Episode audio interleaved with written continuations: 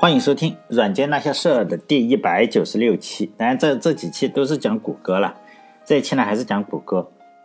接着上一期嘛，就是谷歌用谷歌的人肯定是越来越多了，然后谷歌它从 VC 啊，就是从那个风险投资商这里拿来的钱肯定也是越来越多。但是这样就会有一个特别重要的事情浮出水面，就是你如何才能赚钱嘛？但这个看起来可能很多人觉得不够理想主义，是吧？为什么老是谈赚钱？但是这些风险投资商呢，他之所以投钱给谷歌，人家有些人就是为了想赚钱，并不想改变世界。就是说，当你花的钱越来越多，但是呢，钱没有赚到的时候，就是花了很多钱，花了一亿，然后赚回来一万，这个风险投资商是不高兴的。因此呢，他们就会给谷歌的两个创始人压力嘛，让他们想赚钱的事情。但是这两个创始人呢，又不是特别能说会道的人，经常是跟 VC 呢谈着谈着，然后就谈不下去了。很多的 VC 就摔门而走了嘛，就说你看你拿了我这些钱是吧？结果没有赚回钱来。这些 VC 呢就想问问你拿了这么多钱有没有看到回头钱怎么办？这两个创始人呢，就是布林呢负责继续画大饼嘛，就谈一下谷歌的前景还是非常好的。虽然现在不赚钱，主要的原因呢还是在还缺一点钱是吧？要不要再投一点？然后配置呢，那就是我说的他的性格嘛，他一贯保持神秘，就是 VC 问他什么了他都不说。就问他谷歌的流量到底怎么样了？他仍然是保保持他一贯，就是说你如果要投资的话，我就给你看一下；如果你不要再投资的话，我就什么都不告诉你，就这样守口如瓶嘛，一副不配合的样子。总体上来说，这两个创始人呢，就一个就是画饼充饥，一个呢用守口如瓶。VC 呢，当然就折腾的够呛嘛，于是就有一个比较大胆的想法，就浮出水面了嘛。就这两个家伙还是太年轻了，他们要准备换人，就是请一些。比较成熟稳重的人来当 CEO 嘛，控制公司的话要听他们 VC 的，而不是听这两个小屁孩嘛。当年他们确实是小屁孩，没有什么经验，不能让这两个毛头小子你说掌舵，因为现在大海航行靠舵手嘛，你不能让两个小小伙子把这个航母给开翻了。于是这个 VC 啊就打算给这两个年轻的谷歌啊的创始人找个导师，就是有了真正跟钱打交道的这个 CEO，公司显然就会靠谱很多嘛。于是这些。VC 呢的建议下，然后这两个创始人也同意了，说既然拿了你们这么多多钱是吧？你给我找一个世界级的 CEO 来领导嘛。除此之外呢，呃，不但要有这个领导人，而且呢还要注意打造自己良好的形象，不能说你给外界的影响就是一个技术男的形象嘛。因为谷歌刚开始他不太注意打造自己的形象，就是说打造谷歌的外部这个形象这个任务啊，也交给了这个 VC 他们去做。那，后来我们就比较清楚了嘛。谷歌是从外面找了，就是嗯，前上影公司的那个史密特嘛，他来当 CEO，然后叫三驾马车嘛，也建立了谷歌的整个的董事会。然后主要的人选呢，就是呃 VC 的人呐，还有两个创始人，还有这个新找来的这个 CEO，就是董事会嘛，咱也不懂是吧？没没没有钱，不知道，反正书上是这样写的。在组建好了谷歌整个架构以后，VC 就说：“嗯，我前面说了，你得打造自己的形象嘛，就找世界级的广告公司，然后给这个呃做一些包装嘛。他们是从什么糖果呀，或者是这这这个呃，还有给苹果做这个广告的这些公司，他们请的这样一些人吧，就是做做这个包装。嗯，就是当时谷歌还没有赚钱嘛，就不是广告公司。如果他是广告公司，他就会自己给自己做广告了。当时就是。”呃，电视上嘛，给这个谷歌做广告。起初呢，这个谷歌内部的人，尤其是这两个创始人，还有一大群这个呃科研人员，就觉得没什么用，是吧？你不情愿，因为后来还是不得不承认，做广告对于提升公司的形象有非常非常重大的作用。就打广告的时候啊，也有一些小插曲，就是我说嘛，他从传统公司嘛，就是什么糖果呀，或者什么苹果公司这些外就特别顶级的呃广告公司引入一些广告人才，这些广告人。做广告肯定要花钱嘛，然后谷歌当时因为太多钱，然后内部的人就比较反对，觉得你花这些钱打广告，还不如搞一些买一些机器回来，或者是雇一些人技术人员过来。于是呢，谷歌刚开始他不雇佣这些广告人才，比如说有个什么会议啊，有个什么会，什么篝火会，什么火什么会的话，他们就会找临时的广告人才来做点广告。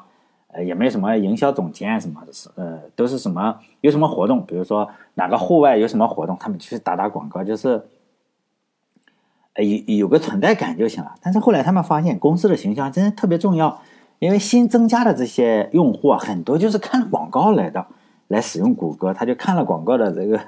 于是这两个创始人他觉得好像广告确实比较有用处，可能花了不少钱，但是确实有用处。于是呢，谷歌然后就开始打造自己的公众形象嘛。呃，实际上它整个公众形象也是打造出来，像我们中国。包括很多的谷歌粉丝看到的，实际上都是这些创意出来的。包括他打这个呃呃广告牌上弄一个招聘广告，这其实都是广告公司的创意。嗯，只是凸显他这个什么呃公众形象就是谷歌维护的比较好。但这块就和中国的一些公司有点不同。中国的一些公司打广告的话，可能就是喜欢硬洗脑，比如说一个广告词，然后给你念个三五遍，就一句话嘛，反复让你听，直到让你观众啊这个。看电视上，尤其是哈，这个心理上就是哎，非常难受。你看到这个广告非常难受，然后但是你还不得不记住这么个傻逼公司。呃，不能说人家傻逼公司啊，这 确实有些广告我确实觉得很恶心。但是谷歌呢，可能是针对外国人，他做的广告这个呃逼格上可能就要高一些。比如说他做的几个广告，就是说都比较人性化嘛，就比较有情怀。比如说一个人用了谷歌的服务，然后呢找到了失散多年的父亲。起码是有这么个广告，就是他用谷歌呢搜到了他爹，哎，这个不知道真假啊。还有一个说，呃，小孩子，美国的小孩子做家庭作业嘛，嗯，家庭作业的内容是就给亚马逊河哎一种动物啊，的鱼类就分类，不不会嘛？小孩子肯定不会，我们也不会，我们知道几种鱼嘛，也不行是吧？然后他的父亲就很有爱的跟这个小孩子在谷歌上不停的搜东西，就是搜这个鱼，然后给这个鱼，我不知道是不是鱼啊，我忘记了。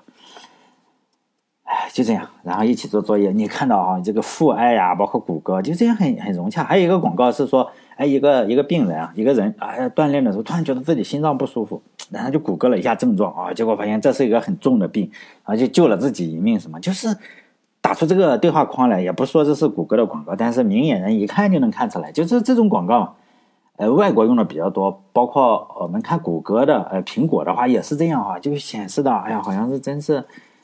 比较有情怀啊！以以我的经验来说，看这么多年广告吧，因为我们天天看广告，一天一睁眼都是广告，就会发现泰国的广告实际上最能让人引起反差。比如说，你认为是在推销 A 产品，实际上它是在卖 B，就是说你猜不到，猜不到结局。欧美的广告就是我说的谷歌这种嘛，就比较讲情怀啊，这个是吧？你这个有小孩，有教育，有亲情什么，就这样搞半天。然后中国的很多的，尤其是本土的广告公司啊，就是啊，非常能让你记住这个公司的名字。比如说，呃，如果在谷歌，谷歌如果要在中国做广告的话，用这一招，我觉得不如用另外的好。就好最好的方法就采用一句广告词，比如说就是这样：谷歌搜索就是好啊，就是好，就是好啊，就是好。然后重复五六遍，就这样。你打开电视，他就这样念了个，嗯。呃，四个就是好，然后重复五遍，然后你就记住了啊，二十遍就是好，谷歌搜索就是好，那你就记住了。不管怎么样，你都会觉得，哎，谷歌问你什么就是好呢？你就想到，哎，谷歌搜索就是好，就是好。然后很多时候你就以为电视是不是卡住了？想必大家应该知道，这个策略被很多人应用啊，被很多中国公司应用，包括保健品啊什么，还有做羊毛衫的公司，然后直接放十二遍，是吧？十二遍人受不了。啊，直接把人放崩溃了。后来我就再也不买他的他家的东西，但是我永远都记住他的广告了，就是印在脑子里了。就这种很蠢的广告，但谷歌就在这个 VC 的建议下，他就做这种广告，就开始做，不是做这种洗脑广告，就是做正儿八经的这种广告，讲情怀的。然后正儿八经的建立了一些长远规划的部门。啊，但部门的第一个员工也比较有意思啊，他的呃员工的名字叫萨拉·克曼纳，嗯，我不知道，就叫萨拉吧。萨拉，说了，他是 S A L A R，萨拉，我就叫萨拉吧。这个家伙后他是德国人，后面我也不知道怎么读哈。这个家伙他出生在德国，后来呢他就跟他的父亲母亲，然后一起移民到美国了。反正也不知道出于什么原因嘛，可能他觉得二十一世纪是生物学的世纪啊，或者什么，然后就去读这个生物了。结果发现生物实际上没什么意思，然后他就开始学经济，然后呢就从经济学毕业了吧。啊，也是很很牛逼的大学，就斯坦福大学。他二十一岁就毕业了，他就觉得，哎，他要成为一个富翁。但每个人都都想成为富翁哈，我也想，结果发现成不了，结果越混越穷了。他就找到了他的偶像，他的偶像是雅虎雅虎公司的这个杨致远，去取取经嘛。人家可能就见到了杨致远，杨致远就说：“哎，你想富的话得创业，因为他本身就是创业嘛，他肯定是说你得创业。”然后就听了他偶像的建议以后，这哥们就搞了点钱，然后开开创了自己的公司。结果就是幸运女神也好，还是老天爷也好，没站在他这一边嘛，他的公司黄了，也没赚到什么钱，然后搞不下去了，还得找工作。虽然说他的呃公司失败了，但是他的眼光还是非常好的。他失败的这个公司，他办的这个公司做什么？就卖广告，卖互联网广告的业务的方向，我们目前来看是对的。当时卖的不多，然后他找了一些。他觉得，因为公司黄了嘛，然后他得再去打工了，是吧？人家也也就是很务实，就打工嘛。然后就找了一些可以做互联网广告的公司。他分析了一下，觉得谷歌最有前途。那这哥们就去面试了。我前面不是说了是吧？他的他学的是生物，然后后来学经济，对编程就一窍不通嘛。因为当时谷歌很早期的时候。你不懂编程根本进不了，所以第一轮人家谷歌就可能就说，哎，是吧？你这个简历也很好很好，然后你回去等电话吧，是吧？你的简历已经存到人才库里了，基本上也许是这样。因为说起找工作来，当年各大 IT 公司我也都投了，栋哥也投过，是吧？但我的简历都存在他们人才库里，至今也没有人打电话给我。所以我已经从钢管舞行业，因为年龄大了嘛，也跳不动舞了。现在我是开滴滴司机，但也与这个 IT 有关系，是吧？开滴滴司机，滴滴因为是家伟大的、伟大的出租车公司是吧？或或者能用伟大吧？毕竟是吧，人家家里都很厉害。啊，现在就是与 IT 也算是 IT 行业是吧？只是在滴滴当滴滴司机，也让我这个学习到的知识有用武之地，开车的知识嘛。但是这个哥们不一样，他就不走寻常路，他被拒绝了以后嘛，他就说。哎呀，是吧？我来打工也不是为了赚你的钱，你既然不让我干，是吧？就这样吧，我不要钱，不要钱，我来干活还行不行？就说，谷歌也刚开始还扭捏了，说这也不好，是吧？虽然我这公司很小，你这不要钱来，是吧？他也他也没说什么不好嘛，因为谷歌那时候很小的公司，因为中国有句古话叫“周瑜打黄蓉”嘛，那小皮鞭打得啪啪的，但是黄蓉喜欢是吧？一个愿打，一个愿挨，周周瑜打黄蓉。然后谷歌当时小公司也没办法，既然你一个愿打一个愿挨，反正也不发你工资是吧？这个小伙子就自己找事做嘛，然后别人也不理他，因为他是不拿工资的，免费去干活。小公司是吧？谷歌别人不愿意做的事情，他都愿意他做。谁谁不愿意做什么工作，他他他都做，他很乐意做。他觉得这个公司很好。我就我前面所说了，谷歌的两个创始人，他最开始最讨厌的是什么？就跟 VC 打交道。小伙子说：“你们不愿意做，我来，是不是？”然后就在那半年左右的时间里，这个小伙子就天天，呃，创始人不愿意干什么，我就干什么，就是他不喜欢跟 VC 打交道，好，我代替你打 VC 打交道是吧？然后他就把这些 VC 啊，就是风险投资商哄得团团转，就两个创始人都搞不定的事情，这个小伙子半年又融资了两千多万，这就比比较厉害了是吧？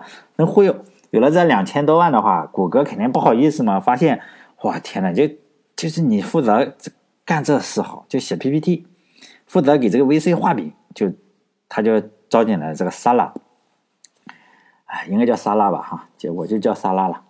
也许应该按德语读，怎么读就不懂了，是吧？但这个沙拉这个小伙子，呃，因此呢，就在谷歌公司，呃，做制定商业计划，就是免费去的，也很牛人哈。写 PPT 的第一个专门的人，深受所有人的喜爱，连呃创始人肯定也服他，VC 能给他两千万，那肯定也服他，都服他。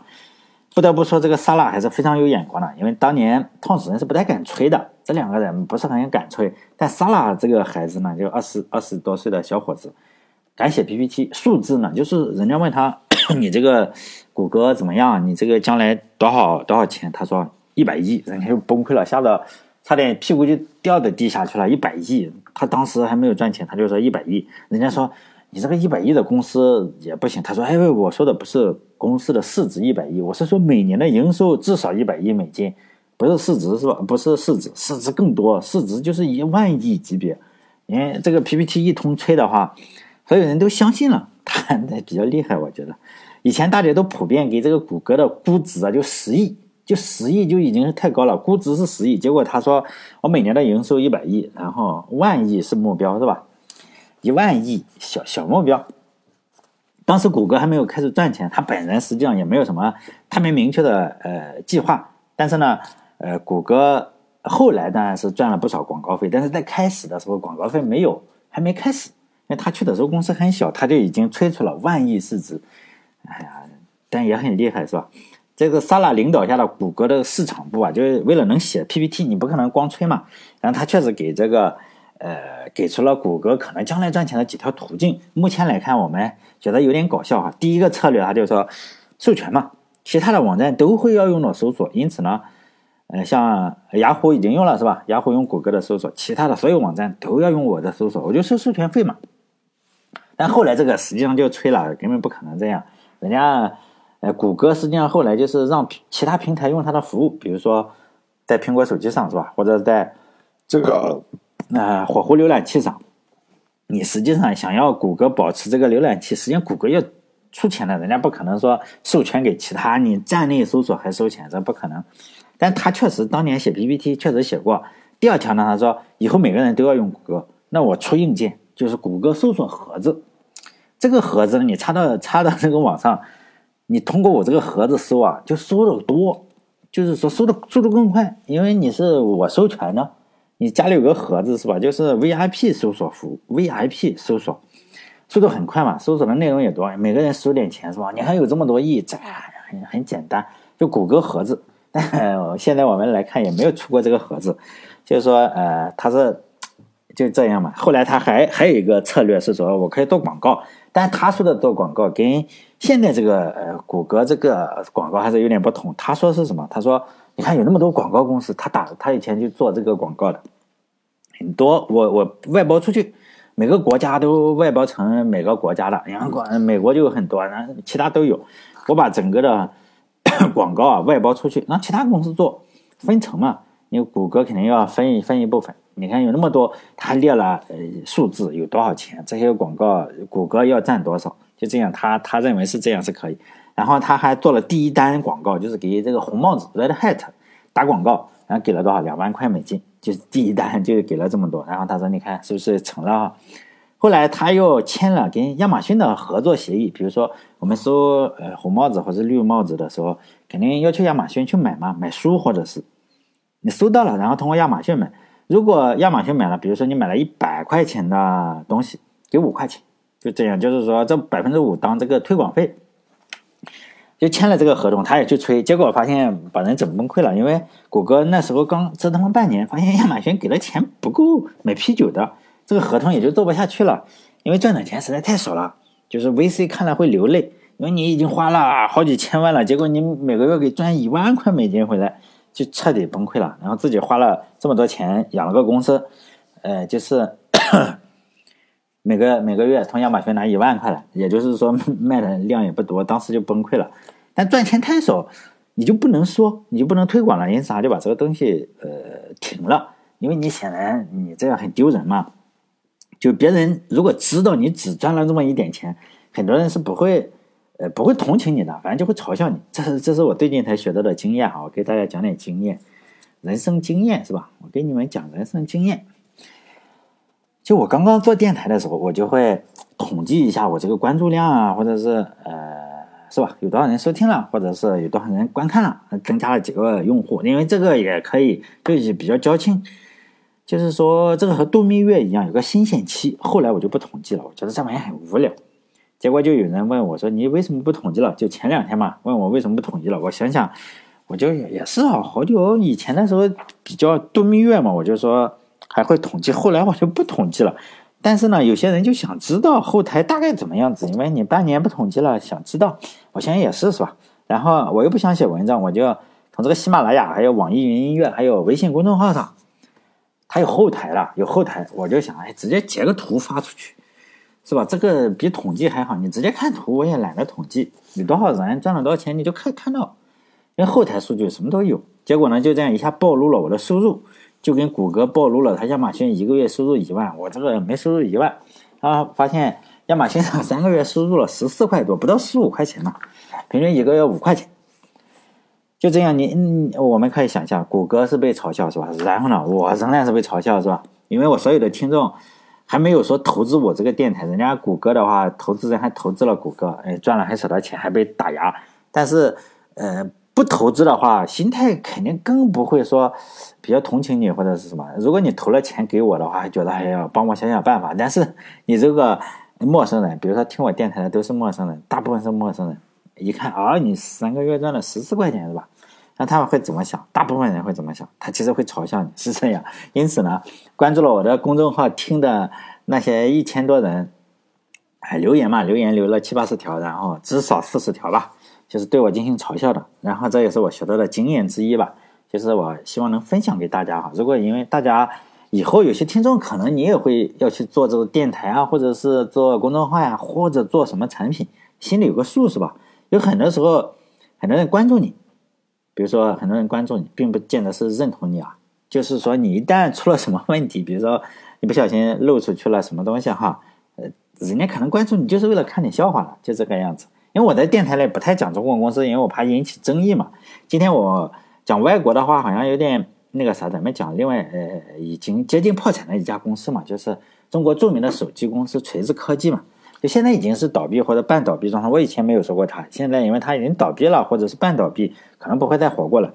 我想对它应该不会产生特别什么特别什么重要的影响，也不会好也不会更坏。因为我们就说一下罗老师吧。哎，我也不是他的粉丝，也不是不他的，也不是他的黑粉，也不是他的什么哈，就是我只是普通讲一下，因为一千六百万关注者还是很吓人的。我只有一万关注者，一千六百万，一千六百倍，你被万一哈就被弄死了。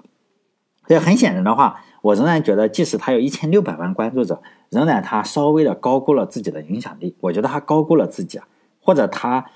呃，不好意思，高估了自己，或者他没有意识到他高估了自己，因为他的手机的销售量实际上是远远低于一千六百万的，呃，好像是没有一款手机超过一百万吧，或者是接近一百万这个样子。这就是我看谷歌呃初期创业时候就有这个感想，比如说谷歌它要在占百分之五十多美国市场的时候，亚马逊做广告多少？一万块，就这么点点。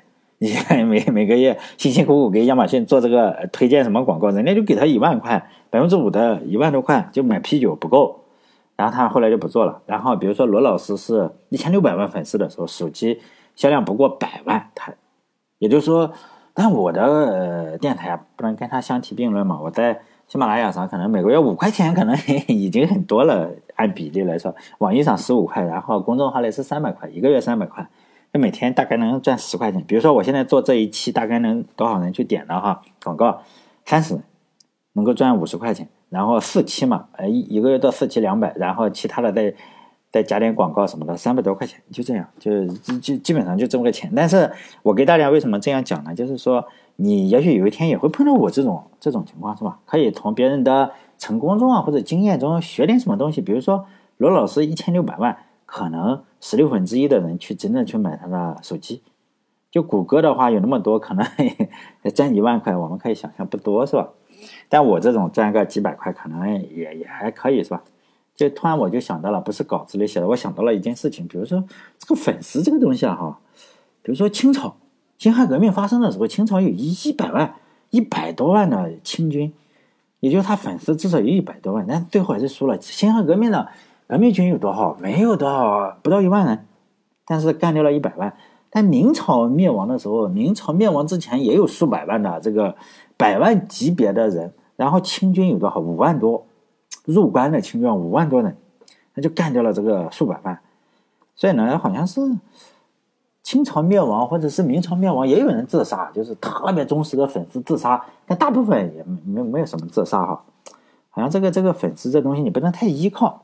不能太依靠他，比如说这个米米蒙啊，嗯，米蒙现在当然人家已经不做这个这一行业，赚到了特别多的钱，他肯定有数千万的，嗯，至少有一千万粉丝吧。你看他说关也关了，好像也没有人说啊，你关了米蒙我就去自杀呀或者什么，好像也没有，也没有人替他出来说一句话。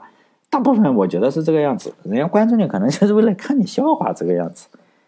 那当然了，谷歌最后还是人家找到了一个三方都获利的商业手段嘛。就谷歌自己啊，做广告的商家，还有消费者都找到了对自己有利的方面。呃，最后谷歌当然成功的不像话。就后后下一期我再讲为什么成功的不像话。就我相信的话，就厂家也好，还是消费者也好，就用谷歌的我们是消费者嘛，用户还是谷歌自己他这个战呃，肯定不是我们为了谷歌战略目标而买单嘛，肯定是为了自己方便。我起码是为了呃自己方便。至于谷歌他要什么战略目标，我根本不管嘛。目前能说服我的理由就是谷歌的成功，关键还是产品好。我觉得他搜索做的确实不好，不错。消费者呢，肯定不会说你是听众也好，还是电台的用户也好，还是哪一个，你肯定不会说我仅仅认同你宣传的价值观。我就去给你给你钱嘛，显然这个是不可能的。当然也也有，呃，我我我说那个我的事情啊，就是有一半听众还是支持我的，是吧？也有人说，哎，你虽然赚不到什么钱，竟然坚持了一百多期，快两百期了，是吧？你怎么才能坚持这么久？有没有什么好办法？我就告诉他，这个很简单，是吧？你要坚持的话，就是吃点药就可以很持久了。他就问我，哎，啥药怎么这么灵啊，是吧？你吃了能让你就坚持坚持这么久？我就告诉他，是吧？也同时告诉。呃，听电台的诸位吧，如果你认为你你也想知道我为什么会持这么持久，就是说呢，如果你一件事情做不下去了，你可以打开一下中国的网站，就已经把谷歌打败的中国的搜索引擎百度，是吧？在百度里搜索如何变得持久，你就会发现啊，一大堆的药品啊，还有医院出现，我就随机选了几个，买了几种药啊，然后去了几个医院看看，就特别持久了，是吧？很好用，希望对你们也有用，是吧？这就是我持久的原因。好了，这一期就到这里，下一次呢就讲一下谷歌这个 AdWords，就是说它这个关键词这个商业模式啊，比较伟大的商业模式吧。好了，这一期到这里，希望大家关注我的微信公众号，叫做“软件那些事”六个字哈，“软件那些事”，哎，帮我点点广告。实际上每次我我这样说一句，也许会有用，我认为实际上没用，大部分就是说我的收听量大概是加起来一万。我给大家再讲个数据，就一万，呃，两个电台加起来，两两三个地方加起来可能一万五左右。打开公众号的人是多少呢？一千五，对，你知道吗？肯打开公众号的人就一千五百人，呃，和这也就十分之一。如果再肯从这个一千五中又有多少人肯点点广告呢？哈，大概是三十多人，三十多人 就是这样，百分之二点几，就一百个人中会有百分之二点几打。打开这个呃这个样子，其实这就是一个数据啊，希望大家呃了解一下。有一天也许你也会做的时候，你不要觉得啊，像像罗老师他有可能觉得啊，这一千六百万粉丝，妈的，第一批我非要卖个 一千万或者六百万，实际上不可能的。大部分有可能是不是认同他，而是等着他讲笑话，或者是等着看他出丑的。希望大家也许有一天 呃也会碰到相同的处境嘛，也。比如说，清政府也会觉得我有一百万，我怕什么？结果发现，哎，那一百万好像不太管用啊！哈，好嘞，这一期就到这里，下一期再见。